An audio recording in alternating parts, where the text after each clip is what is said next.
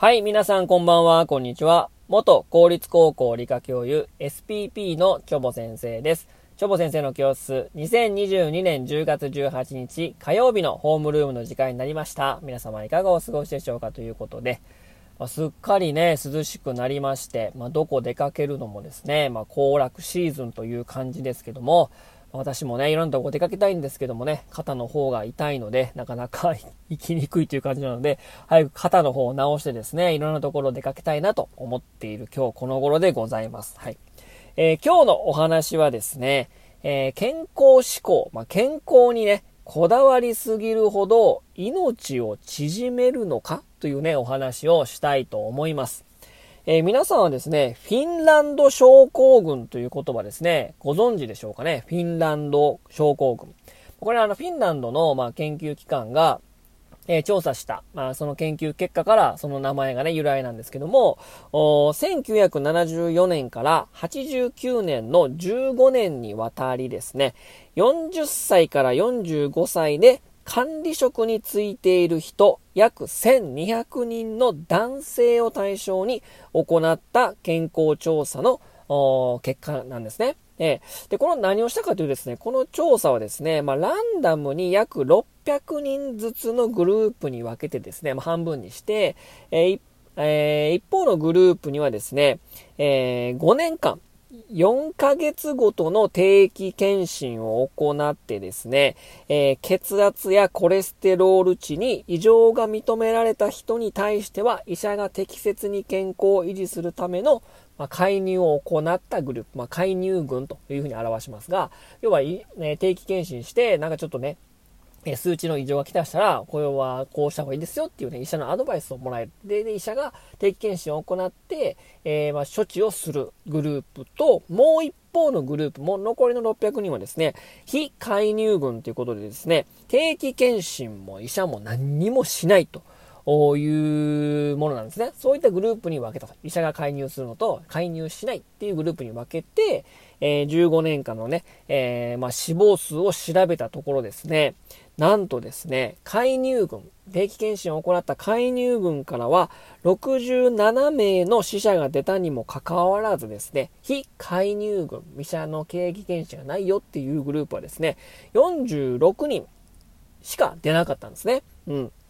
なので、まあ、21人多くですね、えー、死亡者が出てしまったということなんですね。まあ、丁寧なね、この健康管理を行った人たちの方がですね、死亡率が高かったというね、この現象からフィンランド症候群というふうに名付けられたんですね。だから健康診断推進派にね、大恥をかかせたというですね、まあ要は事件みたいな、もうセンセーショナルな出来事だったみたいですね。フィンランド症候群。うん。で、でこの、死亡率というね、観点から見るとですね、えー、まあ、メタボの基準とされるですね、BMI 値とか、コレステロール値、で、さらに血圧とかですね、えー、国や医者が主張する正常値から少し高めに外れたちょい悪患者の方が、まあ、低いこともまあ知られているんですね。まあ、その、それも言った、そういったのも関係してるのかなということでね。まあまあ、以前血圧の話したと思いますけど、まあ、高血圧の方が長生きするし、そっちの方が正常だよということでね。まあ、血圧低めの基準の一つしかないですから、日本の場合もね。うん。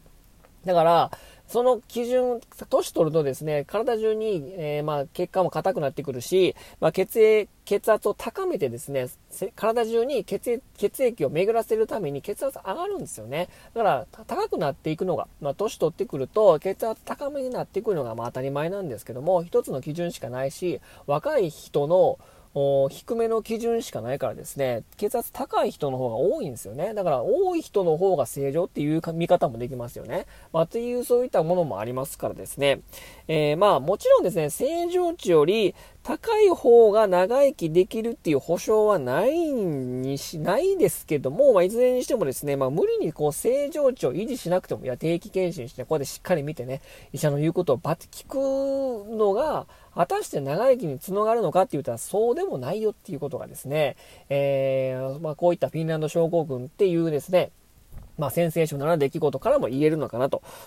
いうことなんですね。で、真面目な人ほどですね、医者の言うことをね、えー、律儀に守ろうとすると。というところもですね、やっぱこれがね、ストレスにつながるのかなという感じなんですね。で、このフィンランド症候群のその亡くなった方の、まあ、死因の中でね、トップ3がありましてですね、えー、まあ、心臓病と心臓に関係する、えー、疾患とですね、まあ、血管の病気と自殺が、このね、3つがね、多かったらしいんですね。なので、医者の言うことを聞いて、ね、律儀に守ったけど、なんか数値良くないし、悪くなってしまうし、もうストレスが積み重なってですね、心臓病とかね、まあ、そういった、まあ、自殺まで至ったと思うと結構ね、このかなりセンセーショナルなんですけど、まあ、そういったもう律儀に守ろうとして、医者の言うことを聞いてんのになんでなんていうのの、がストレスになってしまってですね、あこの血圧下げやなあかんとかね、あコレステロール値が高いから、これ我慢しやなあかんっていう、こういうストレスが積み重なって積み重なっていくと、逆に寿命を縮めてしまうと、まあ、いうね、まあ、特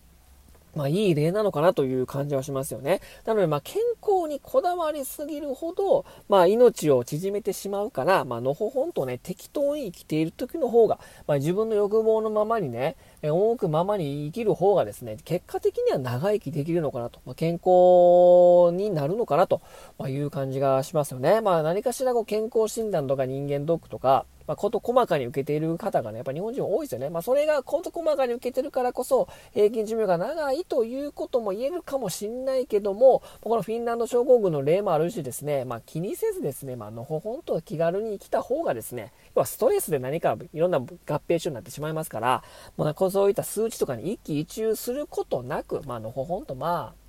まあ、えっか、みたいな、まあ、こういった適当に生きるのが、それがま寿命を長める、まあ、寿命、まあ、長生きできる秘訣なのかなという感じはしているのでですね、ぜひね、皆さんもね、そんなね、数値に踊らされるわけではなくてですね、まあ、血圧の基準なんて結構むちゃくちゃですから、なので、まあ、あの、ほほんと生きるってことが一番寿命を長める、要は長生きになる方法なのかなと、この結果からもわかるかなということでしたということで、今日はこの辺にしたいと思います。それでは皆様さようなら。バイバイ。